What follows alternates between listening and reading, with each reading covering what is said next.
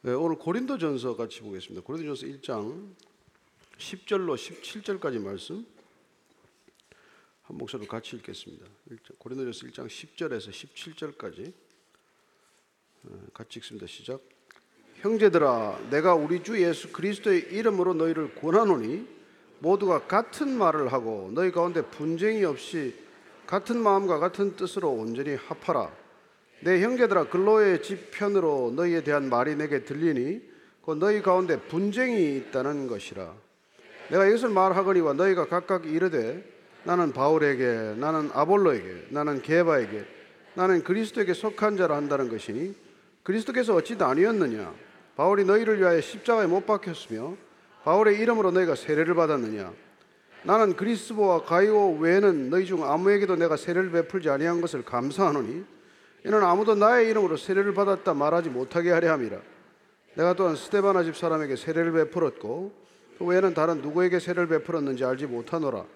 그리스도께서 나를 보내심은 세례를 베풀게 하려 하심이 아니요 오직 복음을 전하게 하려 하심이로되 말의 지혜로 하지 아니함은 그리스도의 십자가가 헛되지 않게 하려 함이라. 아멘. 하나님 아버지 저희들 이렇게 어, 예배를 드리러 함께 모였지만 그러나 우리가 한 마음 한 뜻 한 생각이 아니라면 어, 교회에서도 서로 마음이 상할 수가 있고 또 때로는 다투기도 하고 어, 이런 모습을 보입니다.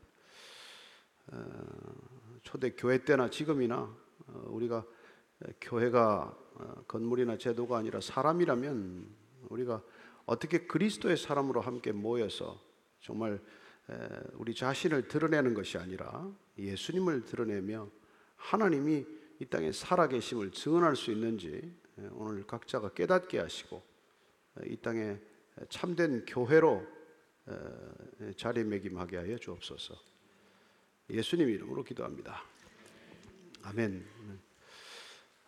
고린도전서는 조금 배경 설명이 필요한 책이에요.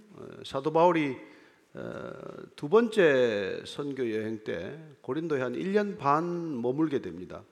그렇게 1년 반 있으면서 어, 생겨난 교회가 어, 고린도 교회입니다. 그리고 세 번째 선교 여행 때 그는 에베소에 또 오랫동안 머물게 되는데 에베소에서 머물고 있는 동안 이 고린도 교회 소식을 듣게 돼요.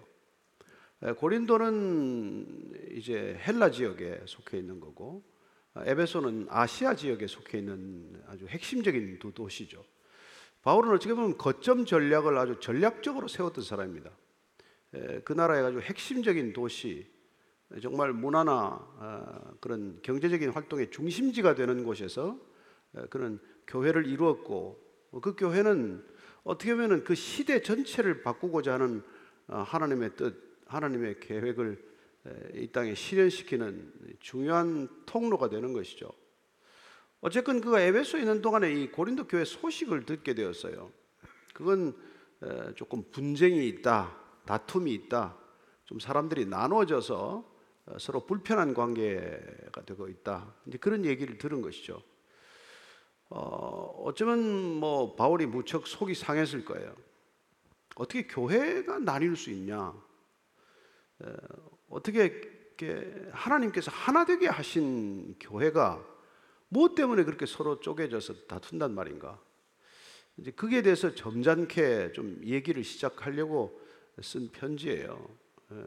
물론 그 이외에도 그 전에 또 뭐 결혼에 대해서 문제 묻기도 하고 하는 이런 질문도 받은 터이고 또 이렇게 고린도 교회에서 온 대표자들이 지금 이 교회 문제를 두고 이 문제뿐만 아니라 여러 가지 문제가 있었거든요. 음행의 문제라든지 뭐 이런 뭐 은사의 문제라든지 이런 문제에 대한 조언을 구하러 왔기 때문에 그런 조언에 답하기 위해서 쓴 예, 편지가 이 고린도전서입니다. 어쨌든 이 편지를 통해서 그는 교회가 어떻게 해야 정말 하나님의 교회가 될 수 있나 그런 고민을 같이 한 것이죠. 그래서 오늘 이 우리가 읽은 본문 앞에 인사말을 통해서 그는 사실 교회가 어, 그 본질이 무엇인지를 잠시 얘기를 해주고 있습니다. 인사말을 통해서 그는 교회란 하나님의 소유라는 것을 먼저 말씀하고 있어요. 여러분, 교회는 사람의 소유가 아니라는 것, 이게 가장 중요한 출발점 아닙니까? 저와 여러분의 것이 될 수가 없다는 것이죠. 사람은 사실 사람을 소유할 수 없어요. 악한 자들만이 사람을 소유하려고 하는 것이죠. 여러분, 내 자식도 없습니다. 그냥 맡고 있는 자녀이죠. 여러분들이 여기 이 자리에 앉아 있다고 내 성도가 아니지 않습니까? 그리스도의 사람들로 모인 거란 말이죠. 근데 왜 자꾸 이렇게 분파가 생기냐면 내가 어디에 속해 있고 그 속해 있는 어떤 단체나 조직이나 그런 것들이 세를 불려야 한다고 생각한단 말이죠. 교회까지 와서 내 세력을 만드는 사람이 있어요. 기가 막히죠. 하나님의 경례로 들어와서 하나님의 버젓이 주인인데 아, 예수님께서 이 교회를 피값 주어 세우셨는데 뭐 자기가 피를 흘렸습니까? 무슨 뭐 예수님 때문에 무슨 채찍을 맞았습니까? 근데 와서 이 교회를 사유화한단 말이에요. 그런 일들이 그때나 지금이나 계속해서 있는 거예요. 그런 사유화가 목적이 아니라면 내 세력을 왜 만들어요? 교회 무슨 세력을 만들 이유가, 있습니까? 그래서 바울이 너무 기가 막힌 거란 말이에요. 왜 교회까지 와서 이렇게 나뉘고 싸우냐, 다투냐. 그렇게 다투는 이유는 이 교회가 하나님의 것인데 하나님의 것이라면 하나님의 성품과 하나님의 능력으로 채워져야 교회란 말이에요. 여기 뭐 돈 있다고 교회 되는 거 아닙니다. 여기 사람들이 많다고 교회 되는 게 아니란 말이에요. 하나님의 속행 교회라면은 하나님의 것으로 채워져야 돼요. 우선은 성령이 운행하셔야 돼요. 우선은 예수님이 머리가 되셔야 돼요. 우리는 그분의 지체일 뿐입니다. 그리고 하나님의 것으로 채우는데 하나님의 것이 무엇이냐면 그게 은혜로 채운단 말이에요. 은혜란 하나님의 페이버, 호의의 호의. 하나님이 우리를 그냥 좋게 대하는 그런 마음이란 말이에요. 그래서 하나님의 은혜로 가득 찬다는 건 하나님의 마음으로 가득 차는 거예요. 여러분이 교회 와서 뭘 얻고 가냐? 아버지의 마음, 하나님의 마음을 담고 가는 거란 말이에요. 왜 그걸 담아주냐? 그리고 또 하나님께서는 이 세상에서 우리가 누릴 수 없는 평강. 이 땅의 평강이라는 건 조건적이에요. 그러나 하나님의 평강은 조건이 없는 평강이에요. 왜냐하면 그분이 영원하신 분이고, 무한하신 분이고, 전지하신 분이고, 전능하신 분이어서 그분에게는 어떤 제약된 조건이 없단 말이에요. 그래서 왜 하나님을 믿어야 되고 하나님을 우리가 경험해야 되냐면은 조건이 없는 무한한 영원한 것들, 초월적인 것들을 경험함으로써 이 땅에 제한적이고 한시적이고 지극히 편협된 세상을 다른 스케일로 살기 위해서 신앙이 필요한 거란 말이에요. 뭐 때문에 신앙이 필요하냐? 우리가 하나님을 경험함으로써 이 땅에서 살아가는 모든 이런 상대적인 결핍감으로부터 풀려나는 해방감, 진정한 자유함, 이런 것들을 위해서 신앙생활을 하는 거란 말이에요. 그게 구원이란 말이에요. 이 거듭남이란 말이에요. 이 영원한 생명이라는 것입니다. 그걸 주기 위해서 불렀는데, 정작 그건 안 받고, 그건 까먹어버리고, 여기 와서 세상처럼 살면 교회가 존재할 이유가 없죠. 이 땅에 하나님께서 예?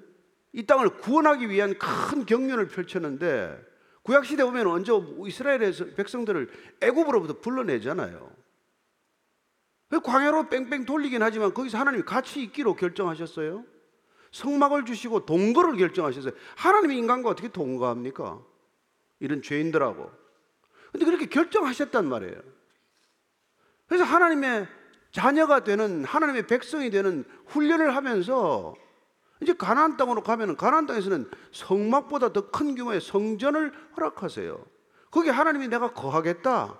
거기만 있는 건 아니지만 거기 기도하고 거기서 하나님을 위해서 예배하면 내가 거기 있겠다. 성막이나 성전이나 원리는 그 마찬가지예요. 그러나 그걸 줬더니 웬걸 이걸 마치 우상처럼 만들어버리고 이 우상 신전처럼 만들어버렸기 때문에 그냥 다 부셔버린단 말이에요. 그리고 예수님을 이 땅에 보내서 우리를 성전 이제 만드시네. 우리, 우리가 성전된 거예요, 이제. 여기 안에 들어오시겠다는 거예요. 그분이 여기 안에 들어온 사람들을 우리가 교회라고 부른단 말이에요. 여러분 안에도 하나님이 계시고 내 안에도 하나님이 계시고 예수님이 약속하신 성령이 여러분 안에도 계셔서 성령의 전, 곧 성전이 되게 하셨고 그분께서 또 나, 제게도 그런 성령을 보내주셔서 우리가 성전되는 눈에 보이는 건물이 아니라 그런 놀라운 일을 행하시는 분이에요. 여러분, 무한하신 분이 우리 안에 들어오시면 무슨 일이 일어나겠어요? 우리의 모든 제한적인 것들이 깨어지는 것을 경험하는 거예요. 그래서 우리의 생각이나 관점이 완전히 차원이 달라지는 거란 말이에요. 마치 뭐 한국 땅, 서울 땅, 무슨 뭐 강남 땅만 바라보고 살다가 예? 온 지구를 보고 나서 눈이 좀 커지고 태양계를 보고 나서 눈이 좀 더 커지고 예? 은하계를 보고 나서 그 눈이 좀 더 커지고 무슨 안드로메다계를 보고 더 눈이 커졌다가 이 무한한 우주를 보더니 사람이 그냥 생각이 온전히 바뀌는 거나 마찬가지죠. 아, 138억 년 전에 빅뱅이 있었대네. 뭐 검증되지 않은 지식이지만 그런 게 하나 들어오면 여러분들 안목이나 이런 게 다 바뀌지 않습니까? 이 여기 이 땅에 지금 2024년에 내가 존재하기 위해서는 여러분 이 138억 년 전에 빅뱅이 있어야 시작된 일 아니에요. 그래서 우리가 무한하다는 것, 영원하다는 것을 경험하는 것, 그게 얼마나 중요한 일인지 모른단 말이에요. 그런 걸 우리가 초월적 경험이라고 말한단 말이죠. 그리고 하나님이 그런 초월의 주제자이시기 때문에 그분이 초월자다. 그래서 여러분, 그분을 안다는 것은 더 이상 여러분들이 지금 경험하는 인간적인 삶에 묶일 수가 없다는 것을 뜻하는 거란 말이에요. 무엇 때문에 신앙하는지를 우리가 알고 그래도 믿어야 될 거 아니겠어요? 우리가 믿는 하나님이 어떤 존재인지. 그런데도 모여가지고 기껏 세상 사람들이 하는 것과 꼭 같은 짓을 한단 말이에요. 특별히 고린도 교회, 고린도라는 건 이거 말도 못할 도시예요. 지금 서울하고 비슷해, 사실은. 온 도시가 음란해요, 음란해.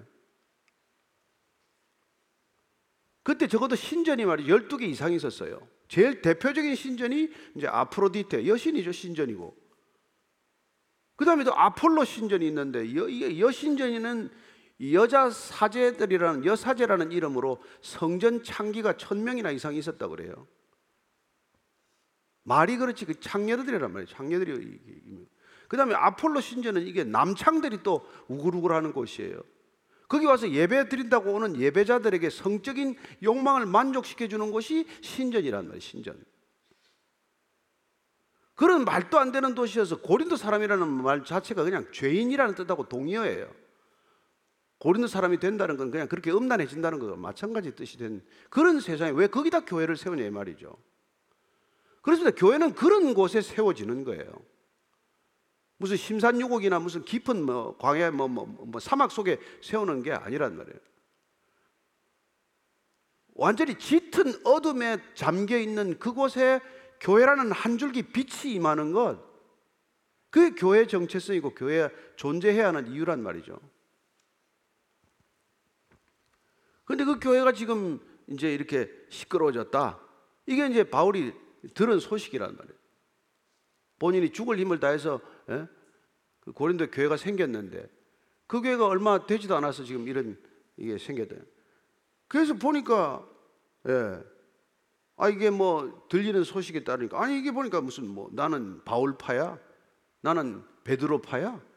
나는 아볼로파야. 이 파저파 싫어 나는 그리스도파야.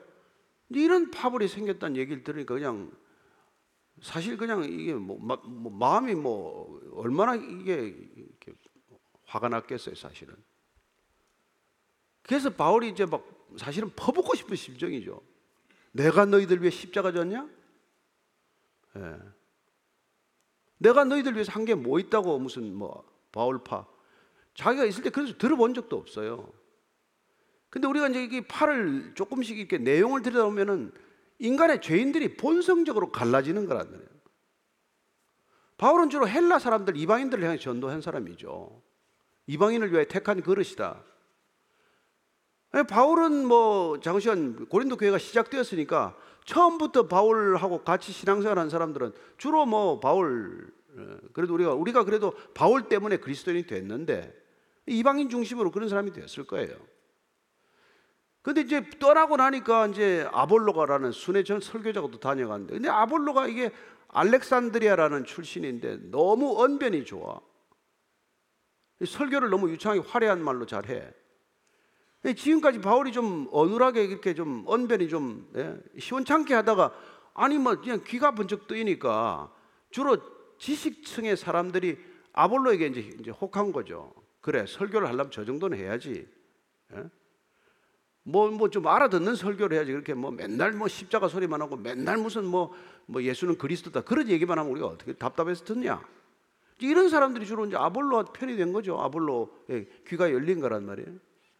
그래도 이제 유대인들 중에서 예수를 영접한 사람들은 야 그래도 수석 제자였던 베드로의 우리가 에, 줄을 설려면 그 정도는 베드로 좀저 줄을 서야 우리가 체면이 서지 어디다가 뭐 아볼로한테 줄을 서냐 이런 사람들도 생긴 거란 말이에요. 그런 사람들은 아마 이제 유대인 출신들의 에, 그리스도인들이라서 그래도 율법도 준수하고 어, 우리가 유대인들이 신앙생활하는 것에 적어도 그 어느 정도는 맞춰줘야지 뭐 제멋대로 신앙생활하는 건 안 된다. 바울이 너무 나갔다. 바울은 너무 자유주의자다. 이제 이런 생각들도 한 사람들이 생긴 거란 말이에요. 그러니 뭐 나는 바울도 싫고 아볼로도 싫고 뭐 베드로도 싫다는 사람들은 나는 막 그리스도께만 속했다. 그리스도께 속한 것이 잘못이 아니에요.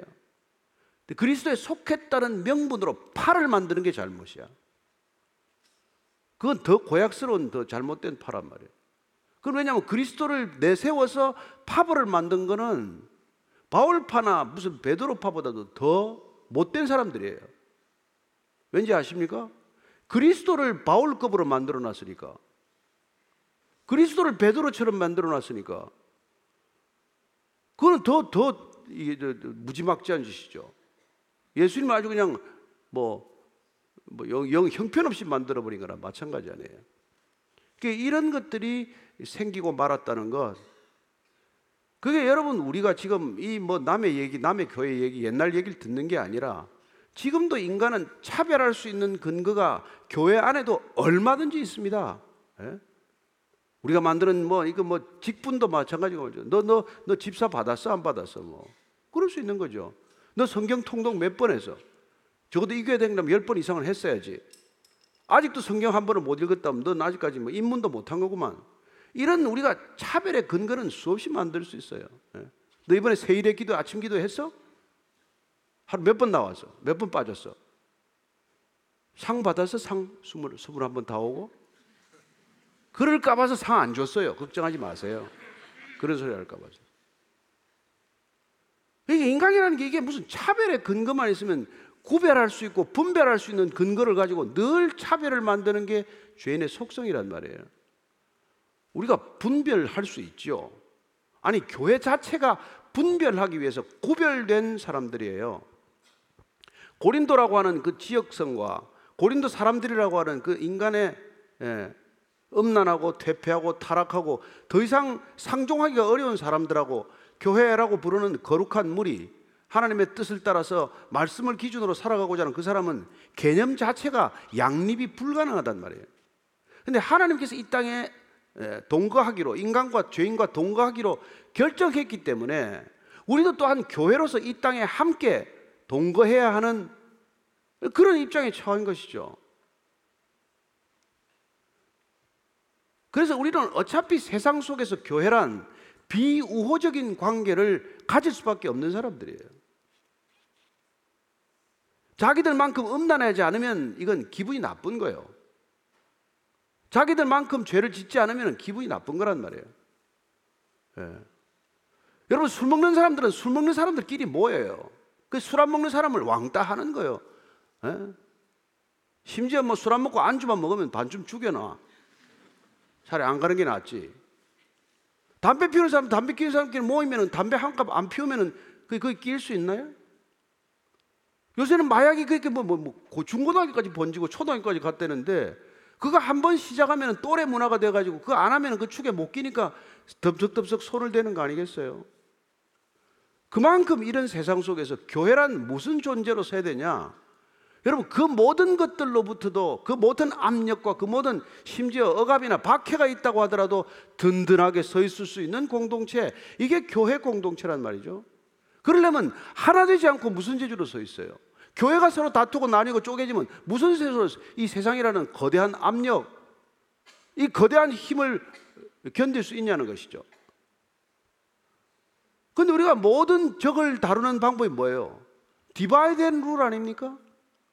여러분 대적을 다루는 방법은 딱 하나예요. 나누어서 분열시키는 거예요. 그래서 어디든지 나누는 일이 일어나고 분열되는 일이 있다면 적이 들어와 있다는 걸 알아야 돼. 가정에도 부부가 하나 되지 못하고 애 때문에 싸우면 누가 들어와 있다는 것, 영적인 실체가 여기 와 있다는 걸 그걸 깨닫는 게 영, 영적인 사람이에요. 그죠? 여러분들이 뭐 하나님의 일 좀 하겠다고 한번 생각해 보세요. 일이 되나 안 되나? 가만 내버려 두나 안 두나? 그래서 무슨 수를 썼어도 하나됨을 깨뜨리고자 하는 것, 그 세력이 어디서 왔는지를 아는 게 이게, 이게 성경 아는 거란 말이에요. 여러분 정말 여러분들이 뭐 하여튼 처음 믿고 나서 좀 은혜 받고 뭐 모든 게 잘 될 것 같고 뭐 구름에 둥둥 떠다닌 것 같은 그런 시간들이 좀 있지만은 조금 지나 보십시오 이제 무슨 일이 일어나는지 예, 본격적으로 이제 고난이라고 부르는 것들이 닥쳐오지 않습니까? 왜 그런 일이 생기는지를 잘 우리가 알아야 된다는 거예요. 그래서 지금 바울이 너무나 지금 왜왜 하나 되라고 했더니 이렇게 만들어놨냐? 그리스도 때문에 예? 나뉠 수 있냐? 말이 되냐? 그 그리스도 때문에. 에베소서 보십시오. 에베소서 1장 10절 한번 읽어볼게요. 시작. 하늘에 있는 것이나 땅에 있는 것이 다 그리스도 안에서 통일되게 하려 하심이라. 여러분 교회를 이 땅에 세운 건 다 그리스도를 머리로 해서 온 지구적으로 온 우주적으로 이 온 우주가 하나 되게 하기 위해서 그리스도를 이 땅에 보내셨다고 말씀하십니다. 2장 14절 읽습니다. 시작. 그는 우리의 화평이신지라 둘로 하나를 만드사 원수된 것 곧 중간에 막힌 담을 야, 자기 육체로 허시고 그분 십자가에서 자기 육체로 우리 담을 헐었다고 말합니다. 그래서 가정에 예수 없으면 부부 하나 안 됩니다. 여러분 잠자리 같이 한다고 하나 되는 거 아니에요. 뭐 10년, 20년을 사나도 싸우고 헤어지잖아요. 막힌 담을 허는 건 그분밖에 없단 말이에요. 어떻게 담을 할 건가? 누가 담을 할 건가?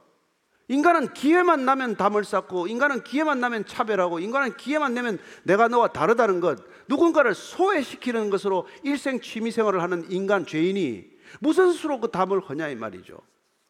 예수님이 아니고서는.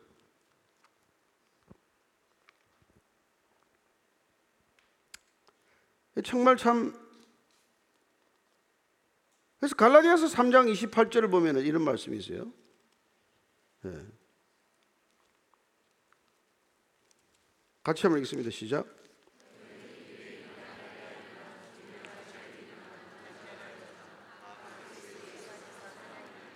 예수 안에서 다 하나래요. 이 지금 바울파 뭐, 뭐 무슨 뭐 아볼로파 이 개바파 이 정도 문제가 아니라 예? 바울은 갈라디아 교회를 유대인이나 헬라인이나 종이나 자유인이나 여러분 종과 자유인은 그 당시에 넘을 수 없는 장벽이에요. 어떻게 그 종하고 자유인하고 주인하고 같이 예배를 드립니까? 근데 교회는 그 당시에 종과 노예와 주인이 함께 예배를 드렸던 공동체예요. 그죠? 같이 식사를 했던 공동체입니다. 지금도 저 사람하고 나 식사할 그레이드가 안 된다면 안 하는데 어떤 교회에서는 여러분 목사하고 간사하고 밥 같이 안 먹습니다. 전도사하고 목사하고 식탁 같이 안 합니다. 그런 교회가 있어요.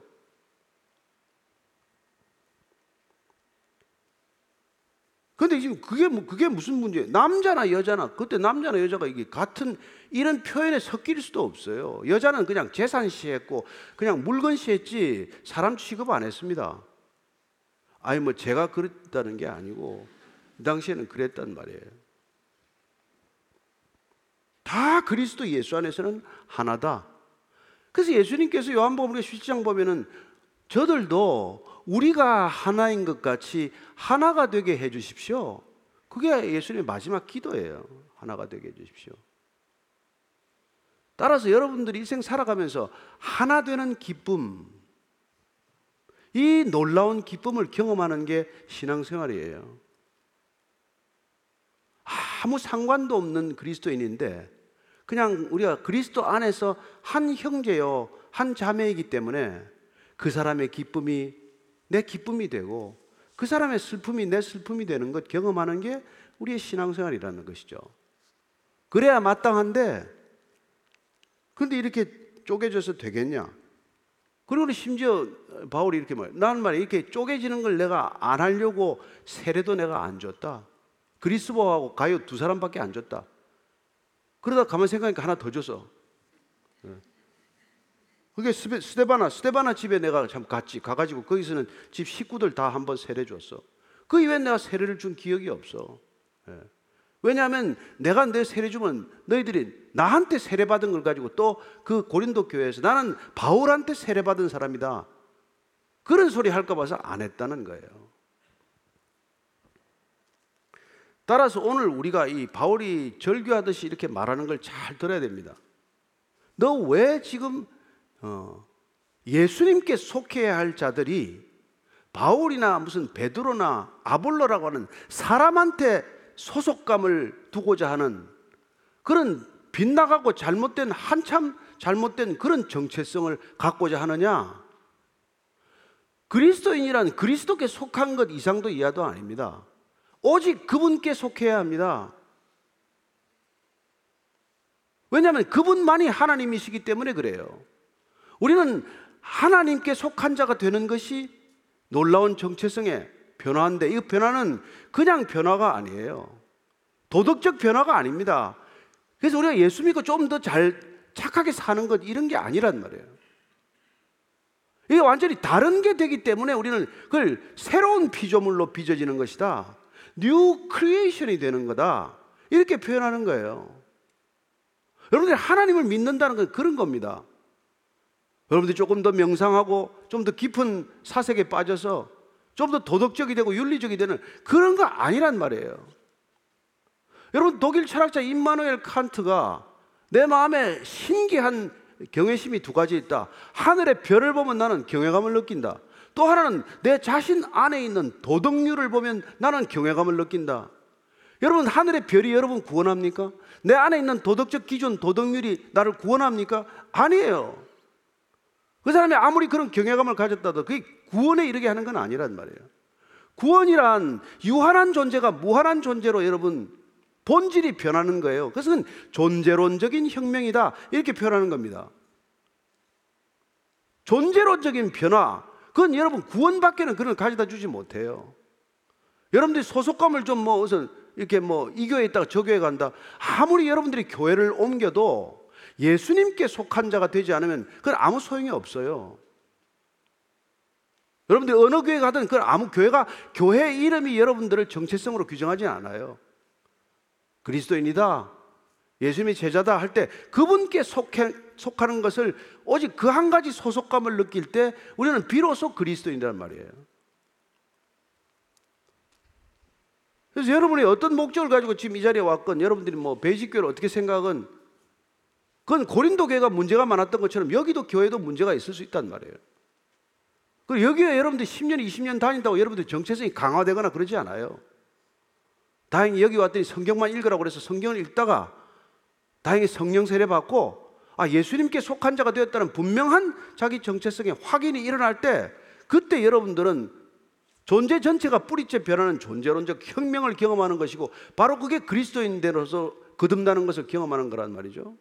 그러면 여러분들이 어느 교회를 다니는가 이런 건 하나도 중요하지 않아요. 그걸 위해서 우리가 지금 이, 이- 이렇게 성경을 읽고 이러는 거란 말이에요. 근데 이걸 읽었는데 여러분들이 나는 뭐 조목사파야. 나는 아니야 안신기파야. 거기 세브란스 줄을 대려면 거기 서야 돼. 이- 뭐 아니야 나는 뭐 성문서파야. 요새 보니까 새로 뜨더만 뭐 이, 이런 소리 하면 큰일 나는 거예요. 아니야 박해찬 새로 뭐또 변호사가 하나 또뭐 목사 됐대. 이, 여러분 이런 거는 다 잊어버리십시오. 또 잊어버렸는데 이것만 기억하고 돌아가는 사람도 있을 거야. 아마. 아 진짜 줄 서야 되겠는데 그러면 안 되고 저는 여러분들이 정말 예수 한 분만 존귀케 되는 것을 우리가 왜 그분의 영광을 위해서 왜 산다 그럽니까? 그분이 우리의 정체성을 결정하기 때문에 그렇단 말이에요. 그분 안에서만 우리는 흘러가는 시간이 아니라 그분이 우리의 시간을 영혼의 시간으로 이렇게 접속시키는 거란 말이죠. 그래서 이 땅을 살지만 하늘을 이미 사는 것이고 그래서 이미 구원받은 백성으로 살아간다는 것은 이 땅에 크로노스의 시간을 살지만 카리오스의 시간으로 이미 우리가 옮겨져서 사는 걸 뜻하는 거란 말이에요. 그럼 여러분들의 시간관, 공간관, 역사관, 인생관, 가치관 예, 그 모든 것들이 여러분 혁명적으로 변하는 걸 경험하는 것이죠. 예, 그런 놀라운 은혜를 경험했기 때문에 그 은혜를 가지고 은혜 없는 세상에 살도록 부름받은 사람이란 말이에요. 우리가 살아가는 직장은 그런 은혜가 없어요. 초월적 개념 그런 소리 그런 그런 소리 해가지고는 밥도 먹여줄 수가 않는 곳이란 말이에요. 예. 그래서 여러분들이 은혜를 여기서 듬뿍 받았다고 해서 직장에 가서 은혜를 요구하면 큰일 난단 말이에요. 거기는 은혜가 뭔지도 모르고 은혜가 아예 없는 곳이란 말이에요. 하나님께서 이런 은혜와 평강을 듬뿍 부어주시는 까닭은 이 세상이 은혜가 없는 곳이고 진정한 평강이 없는 곳이기 때문에 우리가 누리는 은혜와 평강으로 이 세상을 구원에 이르게 하는 게 목적이기 때문에 우리를 세상 가운데로 보내는 자가 되는 거란 말이에요. 예수님께서 이 땅에 보내심을 받아서 온 첫 번째 선교사고 또 예수님의 부름을 받고 아시아나 헬라 세계로 보냄을 받은 선교사가 또 바울이고 바울을 통해서 또 많은 사람들이 또 부름을 받았고 보내심을 받았고 그렇게 계속되는 부르심과 보내심을 통해서 여기까지 이르러서 우리를 부르셨고 우리를 보내시는 줄로 믿으시기 바랍니다. 예. 그 여기 지금 모여 갇혀가지고 서로 싸우고 무슨 파벌을 만든다는 건 제정신이 아닌 사람들이란 말이에요.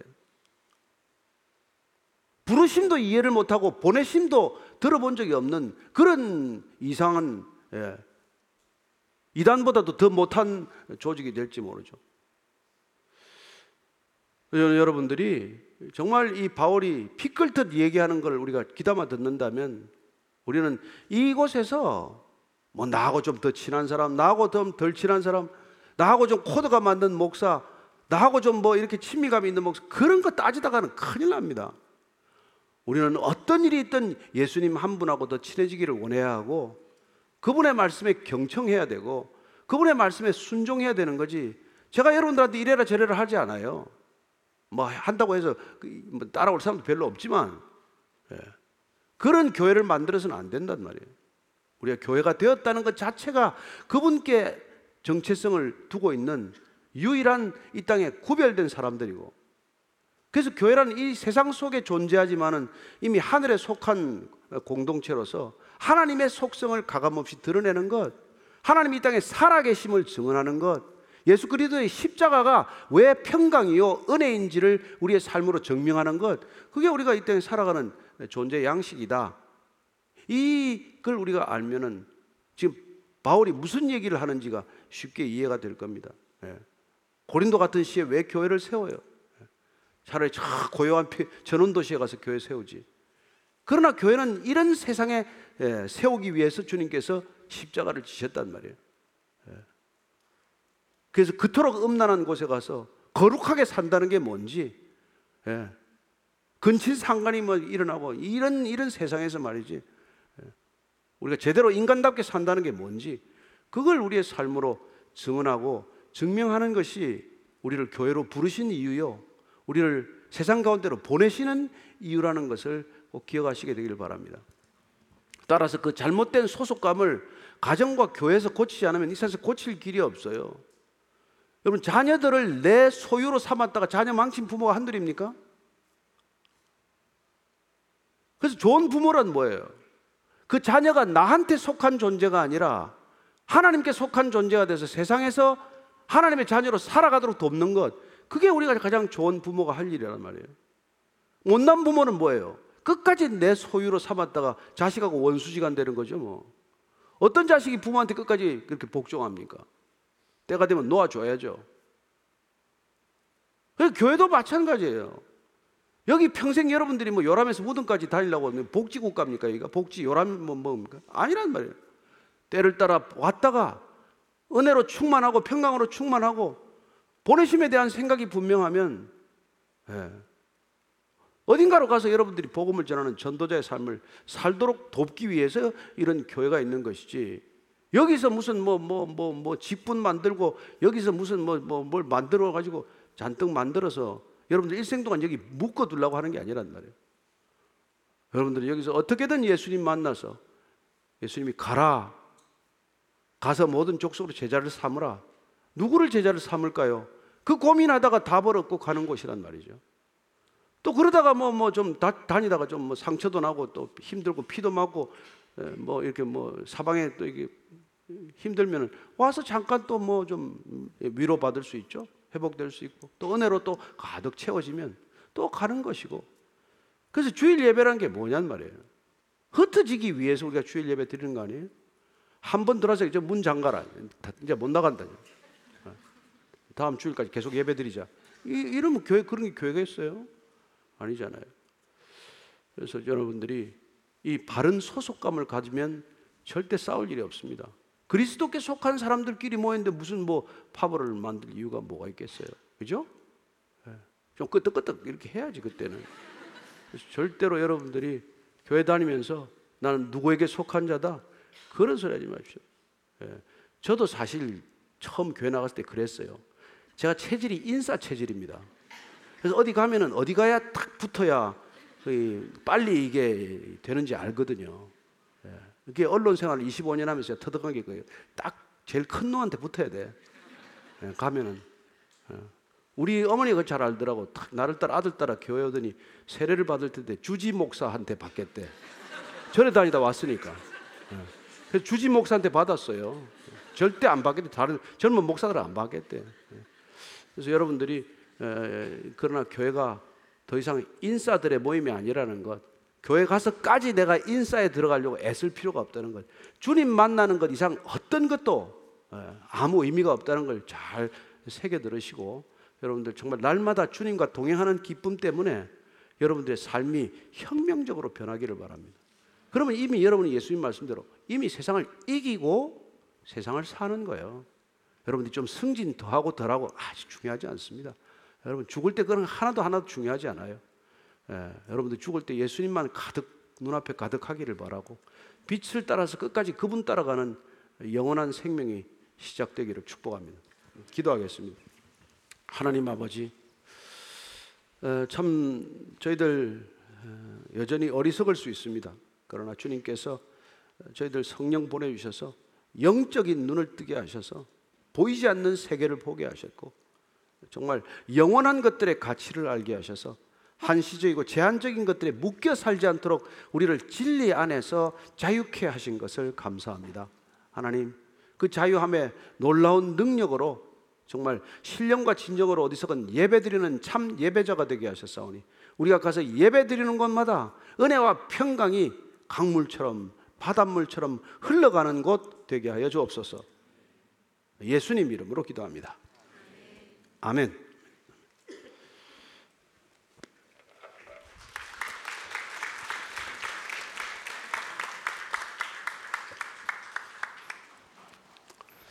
우리는 파벌이 없어. 파벌이 없죠. 파벌 없죠. 예, 저도 예, 파벌이 없어야 된다는 거는 네, 아멘입니다. 목사님, 누구에게 속하는지가 중요하지 않은 건 알겠는데요. 저는 그래도 베이직 교회 등록 교인이 되고 싶습니다. 그러면 안 되나요? 베이직 교회 성경책 가지고 다니시는 분들 보면 너무 부러워요.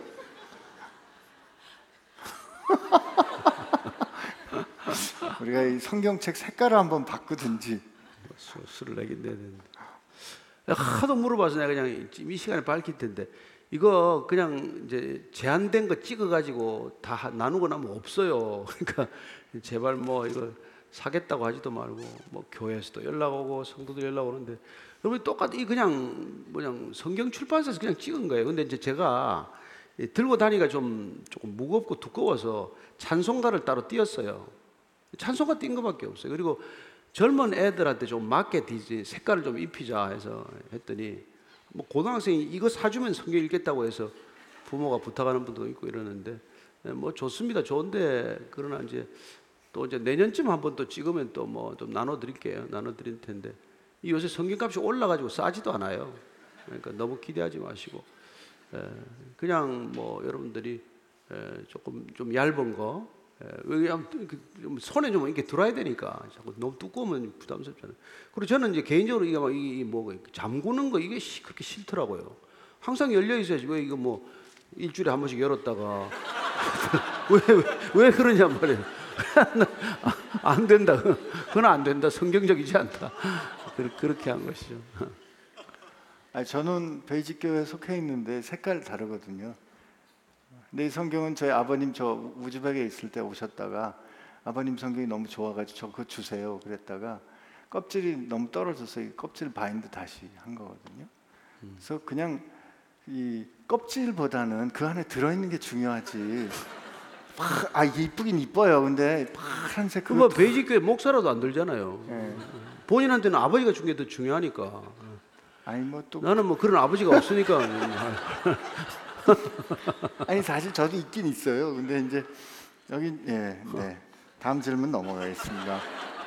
그리고 이분은 그래도 희망을 가지시는 게 한 번 더 이 책값이 좀 싸, 싸지면 좀 아, 예. 이제 책값 내려가기는 어려 어렵고 하여튼 내년에 또 비싸더라도 뭐 한번 또 수요가 또 있으니까 저희들 예. 이게 새로 새로 시작된 거 제가 얘기해 드릴게요. 이게 우리 그 성도 한 분 참 귀한 분이 이저 결혼 신혼여행. 신혼여행을 안 가, 신혼여행을 제주도에 보육원으로 갔어요. 그 보육원 애들하고 일주일간 보내고 그 신혼여행비를 갖다가 이 성경을 찍으라고 해서 성경 없는 분들 나눠주라고 새 가족들한테 나눠주라고 그렇게 해서 시작된 겁니다. 이게 이제 계속 이어져 가지고 헌금이 계속 오면은 헌금 가지고 찍은 거예요. 그래서 아프리카에 좀 성경을 보내달라고 그래서 아프리카에도 저희들이 남수단에도 3천 권인가를 보내드려서 찍어가지고. 예, 영어로 찍어서 보내기도 하고. 그래서 우리가 사서 보내기도 하고. 그래서 성경을 우리가 이 끊임없이 보급하고자 하는 그런 귀한 마음을 성도들한테 불어넣어 주셔서 계속해서 성도들이 이 성경을 위한 헌금을 쭉 해주셔가지고 그래서 이 성경이 지금까지 10년 이상 계속되어 온 거예요. 예, 목사님 이 성경책 혹시 내년쯤 찍겠다고 그러셨는데 지금이 2월인 거는 아십니까?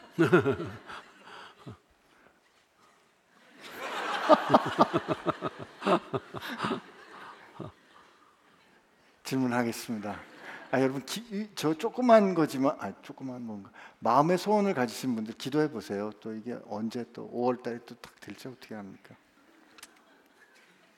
아니 무슨 확신이 있어서 한 얘기는 아니고 기도하시자 이 말입니다. 안녕하세요. 말씀을 가까이 하려고 노력 중입니다. 아 그런데 신기하게 성경책만 펴면 3장 정도 읽고 저도 모르게 잠들어요. 집중하기 힘들어 한 문장을 서너 번 읽어야 하고요. 어떻게 해야 말씀을 먹고 한자 한자 저에게 새길 수 있을까요? 성령 충만해야 한다는 것을 알지만 그게 마음대로 되지 않습니다. 그래서 이제 뭐 꼭 부탁을 드리는 게 이게 이제 스- 이게 우리가 모든 성경은 성령의 감동으로 씌어진 거라고 되지 않습니까? 그러니까 성령에 감동되지 않으면 그냥 글자고 종이일 뿐이에요. 감동되어야 하나님의 말씀으로 살아있는 말씀으로 오는 거거든요. 어쨌건 읽어야 되는 첫 번째 출발점은 성령의 감동으로 읽게 해주십시오. 이렇게 한 마디라도 기도하고 읽는 게 우선 필요하다는 거예요. 하나님 그냥 말씀을 읽고 그냥 지나가지 않게 말씀이 깨달아지게 하시고 그 말씀이 내 마음판에 새겨지게 해주십시오. 무슨 기도라도 한마디 기도를 하고 읽는 것하고 그냥 뭐 누워가지고 펴는 거하고 다르단 말이에요. 어떤 분들은 꼭 무릎 꿇고 읽는 분도 계세요. 그렇게 읽으라고는 제가 뭐 요구하지 않지만 그렇게 마음을 다해서 이렇게 에, 경외심을 가지고 성경을 대하는 사람은 확실히 성경을 받아들이는 게 다르죠. 그래서 성경을 하나님의 살아있는 말씀이다. 그래서 하나님이 곧 말씀이라고 말씀하셨으니까 예. 태초에 말씀이 계시니라 이 말씀이 하나님과 함께 계셨으니 이 말씀이 곧 하나님이시니라 이게 요한복음이 시작되는 거 아닙니까? 그래서 이걸 하나님 대하듯이 대하는 태도가 중요하고 그리고 그렇게 기도하고 읽고 나서 뭐 3장까지 읽었으면 잘 때가 그렇게 막 너무 많이 읽네. 3장 3장 읽고 나서 다, 다 덮으면은 하나님 읽은 말씀이 단 한 절이라도 제 삶에 에, 실제로 드러나게 하고 이루어지게 해 주십시오. 이렇게 기도하고 끝내고 하면 돼요. 하루에 한 장씩 읽어도 되고 석 장씩 읽어도 되고. 예. 그리고 뭐 그 성경 통독하는 그 본문들 빼고 어, 시편과 잠언을 따로 한 장씩 읽는 사람도 있고 그러니까 여러분들이 성경을 읽는 습관을 들이는 건 너무나 중요한데 그 습관이 그냥 우리가 살아가는 일상적인 습관이 아니라 영적인 습관이 되기 위해서는 예, 성령을 의지하는 습관부터 있어야 된다 이거죠. 예, 그러면 어, 뭐 읽다가 정말 여러분들이 그냥 너무나 감동이 마음이 뜨거워져서 에, 그냥 성경을 밤새 읽는 분도 계시고 그리고 어떠다가 읽다가 눈물을 흘리시는 분도 계시고 또 성경을 읽다가 방언을 받는 분도 계시고 여러 가지 다른 영적 현상들이 일어날 걸로 믿으시고 여러분들이 꼭 성령을 의지해서 읽는 그런 습관을 들이라는 것입니다. 아멘. 그, 이 목사님께서 기도 성경을 성령으로 읽어야 한다는 말씀 꼭 기- 새겨야 될 말씀이고요. 저는 실질적으로 실제적으로 하나 좀 권해드리고 싶은 말씀은 눈으로만 읽지 마시고 소리내어 읽으시면 좋습니다. 그래서 워낙 성경을 읽는다는 것은 선포에도 뜻이 있기 때문에 하나님이 주신 이, 이- 내 기관인 입, 입을 가지고 자꾸 소리내어 읽어야 성경 우리 목사님 성경 읽으실 때 뭐 사람들은 뭐 아나운서를 하셨으니 앵커를 하셨으니까 그렇다 그러겠지만 그게 그게 아니거든요. 성경을 자꾸 소리내서 읽어야 그 이상한 이름도 저- 익숙해지고 그러는 거지. 근데 이- 제가 이건 뭐 좀 이렇게 말씀을 드렸습니다만 하나님의 말씀을 내가 선포한다는 뜻으로 소리내서 읽으시면 참 좋을 것 같아요. 힘도 되고. 목사님 안녕하세요. 아니 이거 지금 그대로 읽- 읽고 있습니다. 어머니가 선교사셔서 지금 해외에 사는 청년입니다. 같은 선교사로 일하는 다른 선생님이 계시는데요. 저희 어머니보다 스무 살은 적은데도 말하는 것이 더 어린 제가 봤을 때도 너무 예의가 없어 보입니다. 그럴 때마다 어머니는 속상해 하시면서도 말은 못 하시고 내가 아직 주님 앞에 못 죽었구나 라고 하십니다. 이걸 어떻게 해야 할까요? 뭐 본인이 빠져야죠. 어머니하고 성교사 둘이서 해서 해결하도록 하고 본인은 기도해 드리면 돼요. 음, 뭐그 선교사님이 조금 더 겸손해졌으면 좋겠다. 뭐 그런 거 아버지한테 얘기할 수 있지만은 괜히 어머니한테 얘기해서 속을 뒤집을 뭐 끓이게 할 것도 없고. 예.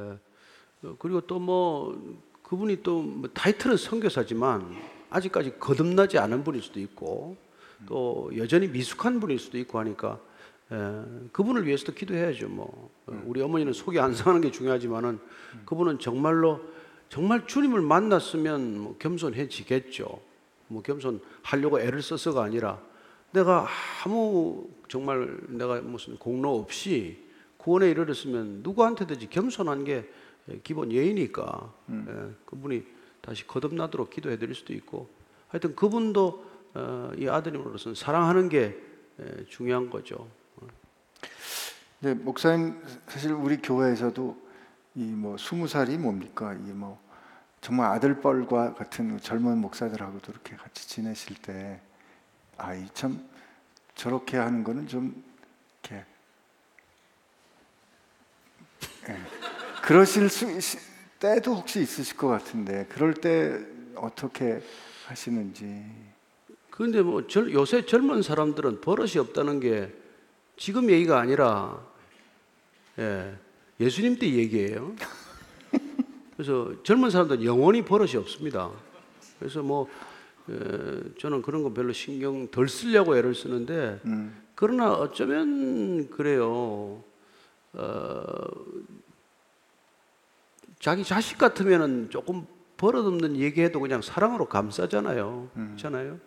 그러니까 정말 우리가 사랑이 많으면 예, 버릇을 깎듯이 뭐 이렇게 차리는 게 오히려 더 어색하죠. 어, 그러니까 우리가 뭐 우리 안에 사랑이 부족한 걸 늘 살펴봐야지 예, 그 사람 버릇 없고 그 사람 부족한 걸 자꾸 어, 바라보는 건 아니라는 거죠. 예. 늘 우리가 그래서 우리가 어딘가로부터 늘 차고 넘치게 받지 않으면 우리는 하루 종일 시험에 시달려요. 예. 하루 종일 차고 넘치는 걸 받았기 때문에 세상에 나가서 어떤 것도 뭐 시험거리가 안 돼야 되는 거지. 그래서 우리가 뭐 주기도문도 시험에 들지 않게 해주소서. 저 인간 때문에 제발 좀 시험 들지 않게 해주소서. 악에 빠지지 않게 해주셔서 내가 한번 손 한번 봐야지 이런 악한 생각 안 하고 사는 거거든요. 그래서 아 아직 어리구나 저 사람이 조금 더 뭐 성숙하면 좋겠다. 나도 어릴 때는 저랬었나 이렇게 한번 돌아보는 게뭐 우리의 신앙의 자세가 아닌가 생각합니다. 예. 아, 목사님 아무도 하나님의 뜻을 구하는 기도를 하지 않는다면 사실 이런 만약은 없겠지만 하나님의 계획에 영향을 미칠까요? 어떻게든 기도를 하게 하셔서 그분의 뜻을 한 채 오차 없이 이루실까요? 아, 하나님은 뭐 아무도 기도하지 않아도 일을 하실 수 있어요. 그러나 우리가 뭐, 뭐 예를 들어서 그 키우고 있는 아이가 뭐 근무력증이다. 뭐 또 혹은 언어 장애자다. 그래서 소통이 안 되더라도 그 아이를 사랑하고 그 아이를 어떻게든지 이 땅에 살아가는 동안 사랑받는 존재로 우리가 데리고 같이 살겠다고 결심하듯이 하나님도 우리가 뭐 기도하지 않는다고 뭐 갖다 내다 버리거나 그러지 않아요. 예, 하나님 얼마인지 할 수 있지만 그러나 우리가 조금씩 조금씩 더 성숙해 가면서 같이 뭔가를 의논할 수 있는 그렇게 서로 사랑하고 사랑받는 존재로 성장해 가는 걸 원하시고 그런 걸 위해서 기도하는 걸 우리가 하나의 수단으로 주시는 것이죠. 그래서 우리가 어, 지난번에 우리가 세일에 기도했던 말씀드렸지만은 어, 우리가 인간을 두 가지로 규정할 때 에, 이렇게 첫째는 도구적 존재, 인간이 도구를 사용하는 에, 존재이기도 하지만 그래서 호모 파베르라는 말을 쓰지만 기도하는 존재라고 해서 이제 호모 페스카토르란가 이렇게 말하는 까닭은 기도를 통해서 하나님이 그 사람을 빚어가고자 하기 때문에 기도는 내 소원을 이루는 것이 아니라 하나님이 나를 빚으시는 하나님의 도구다라는 걸 알게 되면 아 기도할수록 우리가 점점점 더 하나님을 알게 되고 하나님을 닮아가는 존재가 되는구나. 예. 그래서 기도에 대한 정의가 완전히 달라지는 것이죠. 기도하는 것이 점점 기뻐지고 기도하는 것이 점점 더 기다려지는 까닭은 그분을 아는 기쁨, 그분을 닮아가는 그런 기쁨을 우리가 누리기 때문에 그런 거죠. 그래서 우리가 사랑하는 관계라는 건뭐 주고받는 관계가 아니라 예, 뭐 선물이 오갈 수도 있지만 그러나 그보다도 우리 사랑한다는 것은 에, 전 인격적으로 서로 교감하고 교제하고 에, 서로에게 서로를 온전히 받아들여지는 존재로 인식하는 거기 때문에 에, 그게 기도의 자리가 되는 것이죠. 그래서 기도만이 우리를 정말 에, 점점 더 성숙해 갈 수 있는 놀라운 하나님의 선물이다. 이렇게 말씀드릴 수 있는 거죠. 말씀을 듣고 보니까 기도란 하나님께 어떻게 청구서를 내는 그런 그 사업하는 그런 시간이 아니라 하나님과의 사랑의 교제. 그렇죠. 그분이 나를 빚어가는 시간. 제가 지난 옛날에 어제 뭐 우리 교회 와서 그 특순한 형제가 한번 끝나고 나서 이제 얘기를 하는데 아, 뭐 목사님 제가 속이 요새 상해요. 근데 이제 애가 세 살인가 네 살 됐는데 애가 치즈를 너무 좋아한대요. 예. 그래서 처음에 치즈를 사다 줬는데 너무 잘 먹고 해서 이제 갈 때마다 치즈를 사온 거죠. 그랬더니 이놈이 들어오기만 하면 치즈, 치즈, 치즈하고 따라다니는데 어느 날 열이 확 받은 거예요. 이놈은 나를 좋아하나 치즈를 더 좋아하나 그래서 내가 너무 우스운 거예요. 그걸 가지고 고민하는 게 애를 그렇게 버릇을 들여놓고 나서 누가 애가 처음에 치즈 사달라고 그랬나? 근데 본인이 갈 때마다 치즈를 주다가 애를 그냥 예, 아빠보다도 치즈를 더 사랑하는 아이로 만드는 거 아니에요? 자기 책임 아니에요? 예, 그거나 마찬가지란 말이에요. 하나님은 근데 그렇게 하지 않아요. 예, 우리를 더 사랑하기 때문에 우리가 처음에는 뭐 치즈 하면 치즈 몇 번 줄 수 있지만 그 다음에는 치즈가 아니라 관심을 하나님께로 옮기는 작업을 반드시 하십니다. 네. 그래서 치즈 더 이상 안 줍니다. 에, 걱정하지 마시고 자꾸 달라 해도 안 준다는 걸 경험하시길 바랍니다. 음. 못된 아버지는 계속 주겠죠. 환심을 위해서. 근데 하나님은 안 그러세요. 이제 곧 명절이 되기 때문에 그 명절이 될 때마다 이런 질문과 고민들이 늘 있으신데 사실은 두 개, 두 가지 질문을 그냥 같이 연이어서 드리겠습니다. 안녕하세요. 20대 여성입니다. 지난 겨울 하나님을 알게 되고 예배를 듣기 시작한 지 어, 한 달을 넘겼습니다. 새벽과 주일에도 좋은 말씀 듣고 함께 기도할 수 있어서 감사드립니다. 부모님은 불교신데 이번 설날과 앞으로가 걱정이 됩니다. 어떻게 기독교 얘기를 드리면 좋을까요? 교회에서 가족을 위해 기도를 드릴 때 주- 어, 이렇게 하는 것이 주님께도 신뢰인 것 같아 혼란스럽습니다. 하는 게 하나고요. 어, 목사님 저희 시댁 식구들은 모두 크리스찬입니다. 그런데 시아버지께서 돌아가시고 가정묘에 모셨는데요. 산소가 풍수지리적으로 좋은 자리가 아니라고 좋은 자리로 옮겨야 가족들도 잘 풀린다고 가족 간의 분쟁이 있습니다. 믿는 저희도 풍수지리를 따지는 것이 맞는지 모르겠습니다. 질문이 두 개인가요? 예, 어, 첫째는 이제 뭐 간 믿게 되면은 항상 이제 그게 가장 큰 그, 그 어려움이죠. 근데 그거는 단순히 짧게 얘기하기가 참 쉽지 않아요. 그 가정의 분위기가 있기 때문에. 음, 그래서 이게 답입니다라고 얘기하면 우리는 쉽지만 받아들이는 입장에서는 그게 쉽지가 않아요. 네. 그래서 저는 조금 지혜롭게 그런 시간을 두고 이런 것들을 이렇게 풀어 나가야 된다고 생각하는 쪽이에요.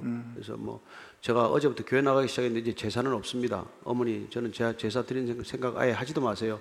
이렇게 해서 관계를 끊는다든지 이런 게 아니잖아요. 그러니까 더 좋은 관계를 통해서 그분도 예수 믿게 하는 게 목적이라면은 조금씩 조금씩 이제 얘기를 드려야 되는 것이죠. 그리고 중요한 것은 우리가 그분을 사랑하기 때문에 그분도 궁극적으로는 예배자가 되어야 된다는 것을 우리가 늘 예, 잊지 않고 있어야 되는 것이고 이제 나중에 궁극적으로 설명할 수 있는 근거는 그래요. 우리가 뭐 할아버지 뭐 제사 드려봐야 얼마 몇 대 드리지도 않아요. 요새 7대까지 제사 드리나요 누가 한 뭐 할아버지까지밖에 제사 안 드리잖아요. 근데 진짜 크리스천들은 제사를 엄청나게 많이 드립니다. 예. 우리는 뭐 할아버지, 할아버지, 할아버지, 할아버지, 할아버지, 할아버지. 에, 그래서 우리가 아담까지 올라갔다가 에, 아담을 만드신 하나님께만 예배드리면 예, 이때까지 한 127조 할아버지한테 다 예배를 드리는 겁니다. 이렇게 에, 나이 드신 분을 설득을 할 수도 있는 것이고 예, 여러 가지 방법이 있어요. 우리가 이 예배가 예, 결국은 제사라는 거라는 것, 이 예배가 어떤 제사라는 것, 예, 그러므로 해서 이 세상이 드리는 제사가 얼마나 허망한 건지를 우리가 알게 하는 거거든요. 그래서 조금 더 지혜로운 방법이 있긴 한데, 그러나 당장의 가족들 간에 분쟁이 일어나게 하는 것은 피해야 되기 때문에 에, 그냥 마음이 상할 만큼 분쟁을 일으키지 말고 에, 제가 이게 이제 교회를 나가면서 조금 저라는 거는 이게 조금 조심스러워졌다. 에, 할아버지나 무슨 어른들을 싫어해서가 아니라 에, 이게 다른 뜻이 있기 때문에 우리는 하나님 앞에만 뭐, 뭐 무릎을 꿇기로 결정을 했으니까 제가 제사 드리는 동안에 조금 비켜서 있겠다. 그 대신 에, 제수를 종만하는 거라든지 제사 음식을 만드는 거라든지 뭐 이런 건 내가 다 하겠다. 내가 돈으로 기여할 게 있으면 돈으로 기여하고 오히려 더 따뜻한 마음으로 섬기겠다. 예. 이런 태도를 보여야지 에, 제사 지낸다고 뭐 한 번도 안 갔다가 돈 한 번 낸 적 없다가 그러다가 이제 뭐 가족들하고 연을 끊어버린다거나 이런 건 서로 간에 괴로운 일이죠. 그리고 신앙의 참다운 모습도 아니고 그래서 어, 늘 이게 어떤 공식처럼 이렇게 해결되는 문제가 아니라 정말 내가 얼마나 사랑하는 마음을 가지고 있고 또 그렇게 정말 오랫동안 기도하면서 가족들도 그 사랑에 에, 이렇게 젖어드느냐 하는 문제이기 때문에 조금 더 시간을 가지고 지혜롭게 문제를 풀어갈 필요가 있다는 것이죠. 네. 그리고 참고가 되는 여러 가지 요새는 영상들이 많이 있습니다. 그래서 그런 것들을 어느 하나만 듣고 이렇게 결정을 내리지 마시고 조금 여러 가지를 들어보면서 분별할 필요가 있다는 것이죠. 그 풍수지리 그리고 풍수지 풍수지리는 그건 진짜 어리석은 거예요, 사실은. 여러분 죽은 시신을 어디다 묻고에 따라서 그게 무슨 소용이 있겠어요. 우리는 또, 또 화장해서 다 요새는 또 납골당에다가 안치 그 봉함하지 않습니까? 그게 뭐 뭐 뭐 뭐 무슨 의미가 있겠어요. 그러니까 세상은 그런 것들로 거대한 비즈니스를 만들어 놨어요. 여러분 이 세상이 여러분 보십시오. 모든 종교는 죽음 비즈니스라는 걸 아셔야 됩니다. 예, 종교의 가장 큰 비즈니스는 죽은 죽, 죽음과 관련된 거예요. 근데 우리는 죽음이 아니란 말이에요. 우리는 예수님께서 왜 여기를 보냐? 왜 여기 굴을 보고 있냐? 여기를 보는 게 아니라 우리는 위를 보는 사람들이에요. 예. 그러니까 이 땅에 뭘 잘 파묻어 가지고 복을 받겠다? 그거는 여러분 이 죽음 비즈니스 전문가들한테 걸려든 거예요 이미. 그 사람들 그냥 돈 안 받고 뭐 설명해 줍니까? 예, 명당 자리 그냥 내 줍니까? 다 그것도 다 돈하고 관련된 거죠. 모든 게 다 돈이에요. 예. 그러니까 그건 아예 그냥 귀를 막아버려야 돼요, 여러분들은. 예. 그리고 어차피 우리 뭐 요새 다 화장해서 한 줌 제되면은 그냥 뭐 산골이라고 뿌려버리는 사람도 있고 또 뭐 봉함해가지고 그뭐 예, 유골 함에 넣어서 어디 뭐 안치하고 이러는데 그 유골함 안치 죄를 갖다가 어디다 안치하면 복을 받는다? 아유 그럴 바에 뿌리는 게 낫지. 예. 그러니까 그런 이, 이 비즈니스에 걸려들면 여러분들 헤어나오지 못합니다. 예. 그러니까 제발 좀 그런 것들. 아니 예수 믿어도 이사 날짜 봐달라는 사람도 있어요. 목사한테 와서 목사가 길을 잡는 사람입니까? 하, 좀 보통 일이 아니에요. 그래서 여러분 이 땅은 철저한 샤머니즘으로 여러분 도배가 되어 있는 세상인데 여기서 여러분들이 정말 예수 이름으로 이걸 끊어내지 않으면은 아, 뭐 세상에 똑같이 사는 거죠. 예. 그러려면 교회 뭐 이렇게 올 필요도 없는 거죠. 사실 좀 아이러니가 모, 목사님 말씀처럼 어, 신앙을 가진 크리스천이라면 어, 이게 전혀 문제가 되지 않아야 하는데 시댁 식구들도 모두 크리스천인데 풍수지리에 따라 몇 자리를 고민하는 어, 이런 부분이 근데 이런 설명이 뭐예요? 우리 집안은 그- 그리스도인인데 지금 이런다. 아, 그리스도인이 아니라서 지금 그런 거란 말이에요. 교회 나가면 그리스도인입니까? 아니요. 처치 있고 그냥 교회만 왔다 갔다 하는 사람.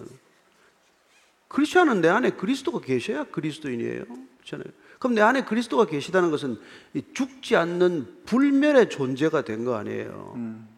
그러니까 더 이상 죽음을 보지 않는 존재가 되었는데 그 죽은 몇 자리 보러 된 게 뭐 하겠어요? 쓸데없는 짓이죠. 왜 우리가 제사를 안 드립니까? 왜 그 뭐 묘지에다 가서 맨날 절을 안 합니까? 아니 살아 계신데 왜 그러냐 이 말이죠. 하나님을 믿는다는 것은 살아 있는 하나님이에요. 산자의 하나님입니다. 하나님을 믿는 순간 우리는 죽은 자의 하나님이 아니라 산자의 하나님을 경험하는 거란 말이에요. 그럼 영원하신 분을 믿는다는 것은 영원하신 분이 우리 안에서 예, 죽음을 몰아내고 우리를 영생하는 존재로 만들었다는 뜻이란 말이에요. 몸은 몸은 뭐, 뭐 주님께서 이걸 뭐 태워버리든지 뭐 묻어버리든지 하겠지만 그러나 이것마저도 주님께서 뭐 재림하는 날에 이 몸도 에, 우리가 알 수 없는 방법으로 부활할 거라고 말하지 않습니까? 내가 어떻게 믿겠어요 그걸? 예. 그러나 여러분들이 그걸 믿으셔야 여러분들이 그게 부활에 이르는 거란 말이에요. 여러분 애벌레가 어떻게 나비가 됩니까? 말이 됩니까? 어떻게 꼬물꼬물 기어다니는 게 날아요? 저는 이 옛날에 나비 낳는 거 보고 너무너무 신기해서 정말 예, 볼 때가 있는데 그 애벌레하고 나비하고 무슨 형태가 까 비슷하기나 합니까? 뭐 뭐가? 완전히 다른 transformation을 경험하는 거 아니에요? 여러분 신앙이란 그런 거란 말이에요. 우리의 이 폼이 아니라 트랜스폼 하는 거라고요. 예. 그래서 우리가 부활이 우리가 알 수 없는 방법으로 이루어지는 거예요. 예. 뭐 과학적으로 설명 과학의 한계죠. 보이는 것만으로 설명하려면 그게 설명이 안 되지만 우리는 정말 이 영적인 눈을 뜨게 되면 그런 것들이 믿어지고 그리고 이 삶이 얼마나 에, 지극히 짧은 순간이라는 걸 알게 되고 우리가 얼마나 영혼 쪽에 무게를 두어야 한다는 것도 알게 되는 것이죠. 그래서 여러분들이 신앙을 갖는다는 것은 정말 여러분들 얼마나 큰 축복이고 얼마나 큰 능력인지를 우리가 서로 알아가는 거죠. 예, 그러면 무슨 이런 뭐 몇 자리니 무슨 뭐 제사나 이런 거 정말 정말 참 지연 말단적인 일이에요. 예, 인간들이 크게 생각하는 게 참 안타깝고 불쌍하니까 잠깐 조금 같이 등을 두드려 주는 것 뿐이에요. 예. 그러지 않아요? 사실 이 질문 한 분이 어, 어느 분이실지 좀 퍼득 놀라셨을 것 같아요. 이게 뭐 이 작은 문제라고 이렇게 생각할 수 있는데 목사님 답은 당신이 진짜 그리스도인입니까 아닙니까를 묻는 질문이 되셨거든요. 어, 정말 우리 삶에서 이런 일들을 통하여 내가 진짜 예수 믿는 사람인가 아닌가를 고백하게 되는 것 같고요. 그런 면에서 참 깨어 있는 어, 삶을 살아야 되겠다는 생각이 되네요. 우리가 뭐 장례 예배를 참 많이 이제 가게 되는데 가면은 그 장례 딱 들어서는 순간 달라요. 있잖아요. 정말 예수님 제대로 믿고 가는 집 보면 그냥 그 장례식장이지 얼마나 그 따뜻하고 화평이 가득하고 정말 위로부터 내려오는 평강이 유족들 얼굴에 그냥 그대로 흘러가는 걸 보게 되지만 그냥 뭐가 안 되는 집에 가면 그냥 땅을 치고 말이지 그냥 악을 쓰고 말이죠. 예. 예, 그냥 생 난리도 아니에요. 그냥. 참. 그러니까 이게 이 여러분들이 예수 믿는다는 게 뭔지를 정확히 우리가 알면 음. 예, 이 세상이 얼마나 정말 어리석은 곳인지를 알게 되는 거죠. 예. 어디에 묶여 살아가는지를 알게 되고 여러분들이 정말 자유하다는 게 얼마나 큰 예, 능력이라는 걸 알게 되는 거죠. 예. 그렇다고 우리가 세상 속에서 뭐 안 사는 건 아니에요. 세상 사람들이 살아가는 것과 비슷한 모습으로 살겠지만, 그러나 저들이 가치 있다고 생각하는 것과 우리가 얼마나 다른 세상을 살고 있는지를 우리는 알고 살아야 하는 것이죠. 예.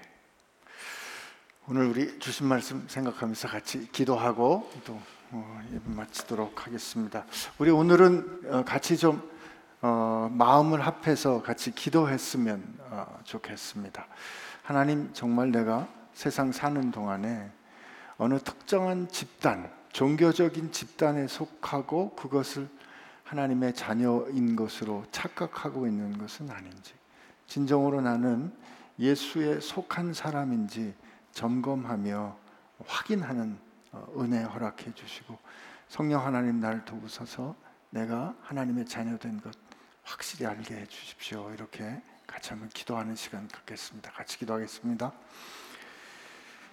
하나님 아버지 감사합니다. 저희로 오늘 이 말씀을 통하여 이 세상을 살아가는 동안에 우리가 누구 편에 서서 사는 사람인지 누구의 사람으로 살아야 하는 존재인지 다시 생각할 수 있도록 해주셔서 감사합니다. 우리의 능력이나 우리의 어떠함이나 우리의 어떤 자질을 통해서 성취를 통해서 하나님이 우리를 사랑하시는 것이 아니라 하나님 우리를 먼저 사랑하셔서 그 은혜로 우리를 구원해 주셨다는 사실 분명히 깨닫고 이제 내 삶이 아니로 주께서 값주어 사신 바 된 이 주님의 소유된 내 삶을 하나님의 영광을 위하여 온전히 드리는 그 변화, 그 변혁, 그 새롭게 되는 거듭남이 우리 삶 가운데 분명하게 하여 주옵시고 우리의 날마다의 삶에서 분명히 드러나게 하여 주옵소서. 주님, 어, 우리가 살면서 이런저런 결정을 해야 합니다. 이런 문제, 어, 저런 결단 앞에 설 때 하나님께 소유된 사람답게 예수께 속한 사람답게 결정할 수 있도록 주님 밝히 말씀하여 주옵시고 성령님 주저하지 않도록 믿음으로 순종할 수 있도록 우리를 도와 주옵소서. 주님께서 은혜로 나를 주의 자녀 삼으셨다는 것 깨닫고 험하고 갈등 많은 세상 가운데서 오직 주께서 주시는 그 평강을 날마다 누림으로 말미암아 주변에 있는 사람들이 도대체 너는 왜 나랑 틀려? 이 상황에서 어떻게 그럴 수 있어? 라고 물어볼 때 우리를 구원해 주신 주님의 은혜 함께 나눌 수 있는 능력 있는 주의 증인들 되게 하여 주옵소서. 이제는 우리를 위하여 생명을 주시어 우리로 하나님의 자녀 되게 하신 예수님의 은혜와 우리를 사랑하시되 끝까지 사랑하시는 하나님 아버지의 사랑하심과 세상을 살아가는 동안에 그리스도 예수 안에서 예 하나님의 소유로 거룩하게 구별되어 성도라 부르심을 받은 교회 그리고 어디에 있든지 그 각처에서 우리 주 대신 예수 그리스도를 고백하며 사는 그의 이름을 부르며 사는 교회된 우리에게 함께 하시기를 주의 이름으로 축원하옵나이다. 아멘.